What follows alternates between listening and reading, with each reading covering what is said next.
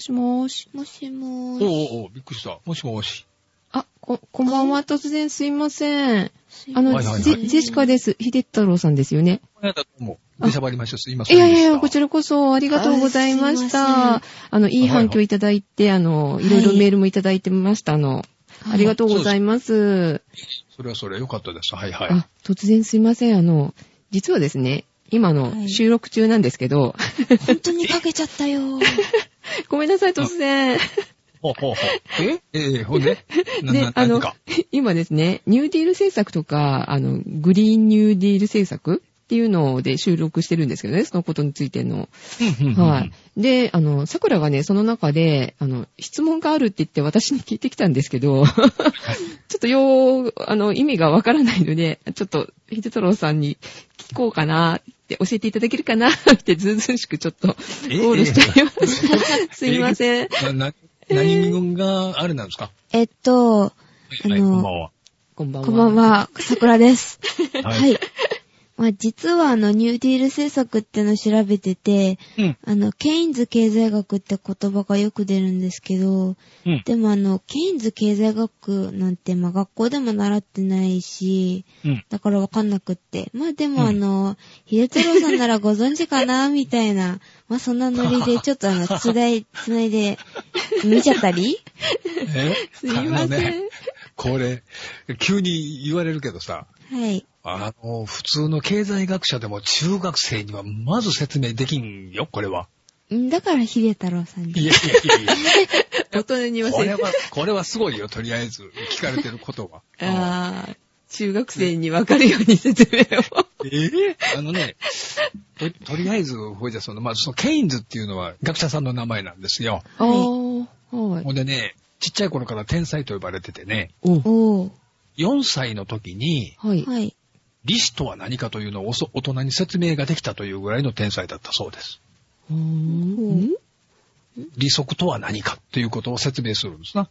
利息。はい。あんの、ほうほローンの金利のことですよ、う。要ははいね。はいはいはい。はあー、はいはい。だから、それぐらい天才な、あまあ、学者さんでもあり、い。うん。はい。えー投資家さんでもあったりしたんですよね。へぇー。うん。で、まあ、あの、細かいことは、まあ、あの、ウィキペディアでも調べていただいたらいいんですが、はいとりあえずね、あのーこのケインズさんの理論、はい。うん。いうのが、はい要するに今、今、ケインズ理論というのを使って、景気を良くしましょうということで、ニューディールを始めようとしてるじゃないですか。は。い。ちゅうことは、今までは別の理論でもって、世の中が動いてきたわけですよね。あー。新たにケインズさんの理論を使って世の中を動かしましょうということでしょはい。う。ニューディールっていうぐらいだからあ。ー、はいはい。おーそうすると、前の理屈っていうのもあるわけよね。うーんはい。で、それを今度はひっくり返してというか否定して、はい。うんケインズさんのを使いましょうと、理屈を、あうんー。いうことなんですけど、はい。まずケインズさんの方を説明するとね、はい。はい。いや、ケインズさん先に説明するとややこしいか。今の方がいいな。うんえっとね、今の状態は、いわゆる新自由主義とか、はい。グローバリゼーションとかって聞いたことあるでしょんグローバリグローバリズムとか。え、それもわからないですね。えっと、ですからね、アメリカ標、アメリカが使ってる標準のはい。はいやり方で世界中の経済を動かしましょうと言った方がわわかりやすいかな。はいはいはいはいはい。うん。で、持ってやってると。はい。で、さっき、あのーあれかな。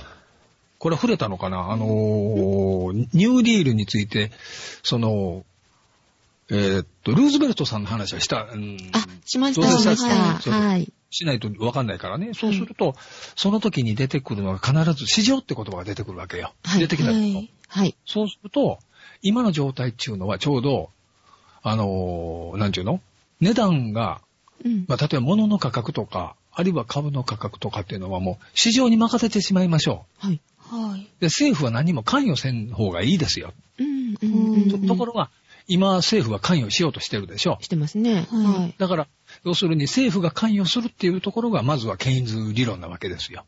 おーケインズうん経済学はい。まず政府が登場しなくちゃダメっていうことですね。はいはいははいい。。で、あのーそれからですね、この、今の、えっ、と、新、うん、古典派、えーというか、どう言ったらいいのかな。あ新自由主義でいいか。はい新自由主義のやり方でいくと、はい。なんと、失業者はいないことになってる。え、え 理論上は。えーそんな時はないの に。はい失業者はいなくなるっていう考え方なんですよ。はい。え、不可能じゃないんですかそれって。と思うでしょはい。うんところが、例えばさ、えっ、と、物のこうね値段ってあるじゃないですか。はい。はい。例えば、えっ、と、そうね。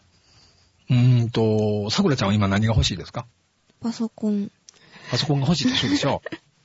はい。で、要するにこういうことなのよ。パソコンを、例えば、あのー、さくらちゃんが欲しいとか、みんなが欲しいわけですよ、パソコンが。はいはい。ところが、 パソコンの値段っていうのは、この市場主義によると、欲しい人がたくさんいればいるほど、はい。パソコンの値段が上がっていくわけ。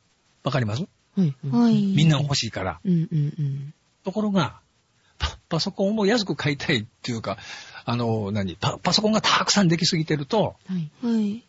安く買えるでしょそうですね。そうですんね。これをだから市場に任せるってやり方なわけ。ああ、はいはい。まあ、パソコンっていうのは一応値段が決まってるから、こういう言い方するのはおかしいけれども、市場にお任せして、値段も勝手に決まるもんだということで、政府が介入しなかったっていうのが、その、今までのやり方なわけですよ。ああ。でところが、そのおかげでさ、何を隠そう、さっき言ったように、うん。市場にはたくさんその、なんていうのたくさんじゃなくて、その、だからさっきの話を繰り返すと、うん。えーっ、と、失業者はいないっていうことを言ってたでしょ。はい。はい。の失業者はいないってどういうことかというと、物の値段の中の一つに、労働者の賃金も市場の中で決めましょうっていうことなわけですよ。あ値段だと、これも物だと、あ。労。働も。あーだから放っておくとね、はい自然にさっきも言ったように、労働で使いたい会社がどんどんどんどん増えてくれはば、い。うん。労働者がほら、いなくなるでしょはい。みんな仕事に就いちゃうから。うん。だから、自然に任せとけば必ず労働者が全部職に就けることに理論上はななるわけですよ。あーはでも物が溢れると値段が下がるんですよね。そうだから逆に言うと、値段が低いところでもって折り合いをつけてしまうと、はい。労働者は安い賃金のまんま働かなくちゃならないわけですよそ。うですよね。はい。うんうはいん。というような理論っていうのが、その、まあ、いわゆる新自由主義というか、新古典派なんて言われてる、今までのやり方でやってきたわけ。あーでさあ、そこでそのさ、桜ちゃんの質問のうちの、ケインズさん。あ。はい。だからさっきも言ったように、だからその物の価格を市場に任せない。全然。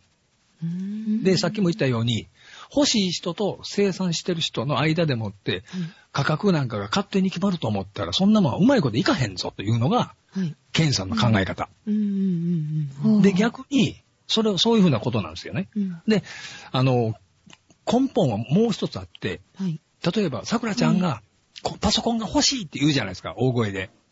そしたらはい、パソコン、パソコンを作ってくれる会社が、よし作ったろって言って、えっ、と、作ってくれるわけですよ。つまはい、り需要が供給を作り出すっていう理論なんです。あーはで、だから需要がたくさんあるとするじゃないですか。パソコン欲しい人がいっぱいおると。うんあ。はい。そしたらガンガン作るわけさ。うーん。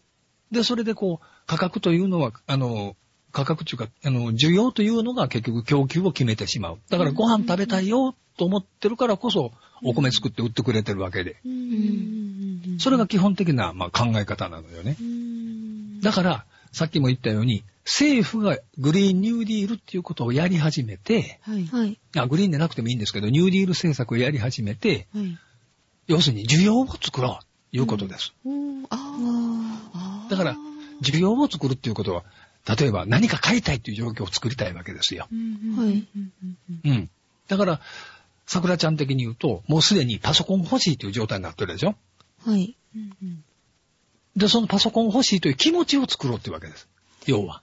あー欲求を作る。うん需要っていうのは欲求のことだからうんうんそれを作り出しましょう。政府の力で作り出しましょうというのが、いわゆる、あの、ずーっとやってきたグリーンであれ、日本版であれ、あるいは、あの、ルーズベルトさんがやったニューディールでも同じことなわけう。ん。それをやりましょうということですね。ああ、なるほど。ここまでわかったはい。需要を作る。欲しいという状況を作るっていうか、気持ちを作るというか。はい。うんうんうんで、それを政府がお金を出してやりましょうっていうのが、ケインズ経済学の基礎なわけですよ。うん。へうーだから、あのー価格の調整とかなんとかいうのも市場に任せないで、うんある程度、だからさっきの価格というのは、労働の賃金とか、それから職場の問題も全部政府がちょっとずつ噛みましょう。うん一丁噛みしましょう。んっていうことで作りましょうというのが、ケインズのやり方っていうことです。なぜかというと、このケインズさんは、世の中にはそのね、こう、不確実性、つまりは当てになるものが世の中にはないと。うん不確実性に満ちているから、誰かがリードしなければならないという発想なわけですよ。つまり明う日んどうなるかわからないじゃないですか、人生なんて。はういん。そうですね。生きてても。 うん。それと同じように、あんまり確実なものがないから、例えば、お百姓さんに言うと、今年一年ずっとこの作物がずっと育っていくっていうことは、うんやってみないとわからないでしょ、一年分は。そうですね。うん、作ってみんとわからんじゃないですか。はい。そういう不確実な状態であるから、はい。政府がでっかい金を持ってというか、税金でもってそこはフォローした方がいいんじゃないかということなわけよね。はあそれがケインズの経済学の芯の部分です。うーん。ここれ大丈夫かな分かったかな、うん説明になってる、い、よくな分っかてらまんけどす。よく、よくわかります、今の。はいはいはい。あだからどんどん聞いてくださいね。あの はい。そういうことなんですよ。ああ。要するに、知ってないと、あの、一応知ってないといけないのは、うんその、なんていうの、物の価格。うんうんうんはいそれからそれがどうやって決まるのか。うん。はい。で、その価格が、価格決定のやり方というのを、うんどういうふうな主体っていうか、うん誰がやるのかっていうところが、ちょっとずつ違うんですよね。へーだから、新自由主義って今までやってきた方法だと、うんほら、なんていうの株価がどんどんどんどんバブルみたいにさ、家のお金が、え家、住宅の価格が昔上がったでしょ昔のバブルの時に。はい。どんどんどんどんどんどんどんどん上がったでしょうん。はあはい。ほいで、ところがある時突然パタッとバブルが弾けて、うんみんな、すごい不況になったじゃないですか。うんうんうんああれは市場を結局は、市場任せにして放放置したからあんなことになったわけね。うん。でうん、あの時に放置ししっぱなしにしとけばよかったのにっていう説が、いわゆる今のケインズ経済学の全く逆のことです。あそういうのもあるんですか。うん。だから放置してそのまま放っとけば勝手に価格が決まったはずだという人がいるわけね。へへえ。え。とところがあ、の当時考えたら、さ、あ、桜ちゃんわかるかな家の値段って大体限界どのくらいやと思うお家の値段ってあると思う何億限界があるかどうかって。限う界ん。だから家の値段の限界。ないんじゃないですかね、それ。な、そら、何百億円とかって、そのすっごいじゅあの贅沢なそのお城みたいなとこ住んでる人っているじゃないですか。ああ、いますね。でもね、一般庶民が買えるとかっていう、要するにサラリーマンやら、それから労働者が普通に買えるいい住宅の平均的っていうか、限界値っていうのはね、年収の5倍って言われてるの。へえ。だから年収1000万の人で5倍の5000万までだったらなんとか手に入るっていう状況なわけねうん。これが大体、まあ、あの、ある理論で決まってるんですよ。決まってるっていうか、うんうん、言われてる。うんところがバブルの時には、もう6倍、7倍いったわけよ。ああ、はうい。んああ、高かったこれは市場を放置しといたから、もうタッタカタッタカタッタカ勝手に上がっていったわけよ。どんどんどんどんどんどんどんどん。はいはいはほんで、買える線を超えてしまったのよね。い。うんうんでうん、ある一定の限界点を超えるとどうなるかっていうと、うん。誰も買わなくなるわけ。うんうんうん。そうな、誰も買わなくなってもまだ儲かると思って、どんどんどんどん家作るわけよ。うん。その市場に、市場を放っておけば。うんうん。そうするとどうなるかって、今度在庫が余ってくるでしょ、どんどんどんどん。うんうん。そうですね。うん。で、在庫が余るんやけども、その家建てた材料のお金とかなんとかっていうのは、どっかからその大工さん借りてきてるはずさ。自分で買ってるわけじゃないから。そうですよね。はいはいはい。ね。そうすると、もういっぱいてんこ盛りそこら辺のい家がいっぱい余るとなると、こんな値段が崩れるわけでしょあ余ってるからそうですよね。うん。はで、いその崩れ始めた時に、あ、あそこの店あんだけ安いぞ。ここの、ここの店もこんだけ、あそこの土地こんだけ安くなったじゃんか。いうことになったら、は誰もすぐに買わないですよね。ああ待ちますよね、みんなあ。ねそう。ですね。下がるまで。もっと下がるかもって。ああもっと下がるやろ。で、待ちますよね。はい。そうすると、どんどんどんどんこの値段が下がってくる。うん。うん。で、これも市場の、さっきも言った市場のメカニズムで下がったんだという言い方もあるけども、うん。逆に言うと、あまり長いこと放置してたら必ずこんなことして、高い時に買った人は損するじゃんかと。うんうんうん。ね。うん。で、安い時に買おうとしてももう買えないわけです。様子見てしまってね。ああ、はいはいあはあ、い。そうか。というようなことが結局、景気の波としては必ずあるんだっていう考え方があるんやけど、うんそれも途中でもうそんなパンクするまで、うん。お腹いっぱいもう食べるのやめとこうと、政府ブレーキかけろよっていうのが、ケインズの経済学なわけ。ああ。とことん行きましょうっていうのが、新古典主義とか新自由主義とかって言われるやつ。うんで、結局、しあの新自由主義の場合は、結局のところ、欲しい人と売りたい人の、うん。その、相談じゃないけども、うん需要と供給でもって勝手に値段が決まるから、うん。バブルであれなんであれ、値段が下がってしまったって、買いたい人はいるんだから、とことんまで落ちてしまえば、また売れ始めるからいいじゃないのっていう考え方。 ああ。持っとけよ。もうそんなことを政府が介入しなくても。はいはいはいはい。ところが、これは、要するに値段が高くなります。うんで安くなるまでの期間とはものすごい長い期間なわけよね。うーん。わかるでしょどんどんどんどん伸びていったりするからうね。んそうすると、その間、例えば職業のない人になって食っていけないわけよ。そうですよね。さっきも言ったように、その、労働者の賃金も価格ですからねう。んうんうん。そうすると、その食えないでどうするのよって話になるんで、うん。長期的な意味では、ものすごい長い期間では、新自由主義っていう方向は悪くはないんですよ。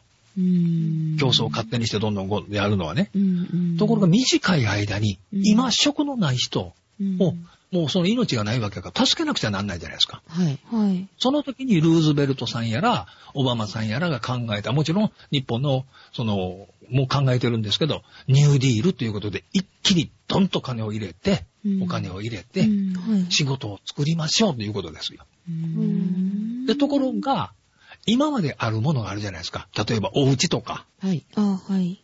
橋とか、はい。はい。公会堂とか、はい。はい。そういうものも今まであるものを作ってたんでは、もう効果がないと、みんなが思ってるわけうんうね。んうんうん。そこでオバマさんが言い始めたのが、グリーンニューディールってやつです。全然新しい仕事を作ろうじゃないですかと。今までと違う。あーそうしたら、労働者をみんな職にあぶれなくて済むから、さっきも言った500人じゃなくて500万人だっていうような話になるわけ ね。あー。うんう。ーん。で、そんだけ増える。だから、あの、基本的に言うと、とにかく今回の場合は、ケインズの経済学を使うのは一緒なんですけども、うんは。全く新しい仕事を作らないと、今まである仕事ではいうん。限界があるのは見えてるからっていうことなわけね。うーん。う。うんうんん。だから、ケインズの基本っていうのはとにかく市場に任せない。つまり勝手に野放しに、その、例えばファンドがお金をハゲたかみたいなこともさせない。うんうんうんうん。とかって、ファンドって聞いたことあるでしょはい。そういう、そういうのも勝手にさせない。全部、全部じゃないけれども、部分的に政府が介入する。うん。うん。で、それによって需要を作る。つまり新しい仕事を作る。うん。で、需要というのは例えば、さっきも言ったように、その、ほら、何でしたっけオバマさんが言ってたように、新しい、えーな再生可能なエネルギーとかって言う、彼言ってるじゃないですか。あ、はい。そういうようなものを作る仕事にしましょうと。は今まで通りのケインズ経済学のやり方では限界があるのは見えてるからということですね。あ。はうん。特に日本はそれも限界があるのよ。あ。うん。うん。ところがアメリカの場合ってまだ橋も傷んでるし、うん。道路も傷んでるところもあるし、いろんなとこ傷んでるわけよね。うんだからそれに直すために、その、なんちゅうの建設労働者とかそんなの人の手を借りたいから、仕事はまだやり始めたらいっぱいあるわけよ。うんうんところが日本の場合は、今まで通りみたいに道路を作り、うん。はい。橋を架けってしても、う。うんん。もうそのお金の効果がないわけね。うん。だから全く新しい仕事を全くでっち上げないと、うん。全然。ニューディール、ニューディールの効果がないわけ。あーだから、、自民党が困ってんのは、さあ、新しい仕事を何を作ろうかな、で、バカみたいなことを、うん未だに、だから、普段考えてないから、今考える、 ダメなわけ。なるほど。ううん。急に考えたって、そんな EC 出ないからね。ああ、ですよね。だから、公募してるみたいな感じなんですかね。そうそうそうそうそうそう。 正解。わあ、もう今ちょっと疲れてきたな。要は、ヘインズさんっていうのはそうそういうふうな、市場に任せないあー。で、政府に、えー介入する。あ、正確に言うと、中央銀行と、だからうん、金融政策とうん。財政。だから政府がお金を出すのもそうだし、うん金融政策ってこの日本銀行があるじゃないですか。はい。はい。そこがたくさんおさお札を吸ったりとか、はい。札の供給量を少しコントロールしたりとか、金利を、金利とか利息の、その、一番安い利息っていうのを決めて、はい。それをコントロールしたりっていうことをやるわけね。はいうん。だから今度は政府がきちっと介入しましょうということになったわけ。あーうん。というのも、さっきも言ったように、市場を野放しにしたらえらいことにな、うん結果的になったから、うんこれはいかんとダメだと。うーんちゃんとしましょうということで。うん。なるほど。だから、あの、ニューディール政策っていうのは、社会民主主義的なって、あ、さっき出てきました。はいはいはい。あのいうよく説明で言われるんですけど、はいはい。そういう政策だから、はい。はいアメリカ人はどちらかというと嫌いなのよね。特に新自由主義者は。ああ、なんか日本でもなんか介、あの、政府が介入しようとしたら、すちょっと待ってみたいな時ってああうんうんりましたよね。言われますよね。はいはいはい。あれは、要するに、あの、と社会民主主義っていうのは、彼らから見ると、うん社会主義に近いようなイメージがあるわけです。そうですね、はい。うんんだから、やめろって言ってるんですけども、うんそんなこと言ってる場合じゃないと、もう失業者がもう今にもご飯食べれなくなって困ってるのうに、ん言ってる場合じゃないでしょ、みたいなうんところなわけね。うんで、特に、さっき、新自由主義の方は、長い期間で考えれば、その、さっきの家の説明しましたでしょはい。あ、はい。長い期間を考えれば結局のところ、その値段が折り合いがついて、うん。売れると。おいうちがね、はい住宅が売れるとなったけども、うんケインズの経済学の場合は、短期間でとにかく景気をプッと戻すためには、この理論が一番いいとされてるんですよ。あうん。あ、しんど。頭ぐるぐ る。頭めちゃめちゃぐるぐるしたわ、今ーでもよくわかりました。はいはい。もう分かってくれました。要は、あのうちの話を、住宅の話だとそういうことになるわけ。うんはいだから年収の5倍以上に家が昔はなったわけね。うんうんうん。高かったニでュースすスよね。テーションなんかで久米宏さんがやってる自分は、うん。年収の5倍を超えましたって言ってたもん。うんうん年収の5倍を超えたらダメなのよね。うん。うん。だからちなみに、例えば、お給料を50万円稼いでる旦那さんがいたとしましょはい。はい。う。で、家賃でもローンでもいいけども、うん。えーっと、あの、住宅に関わるお金ってあるんですよね。はい。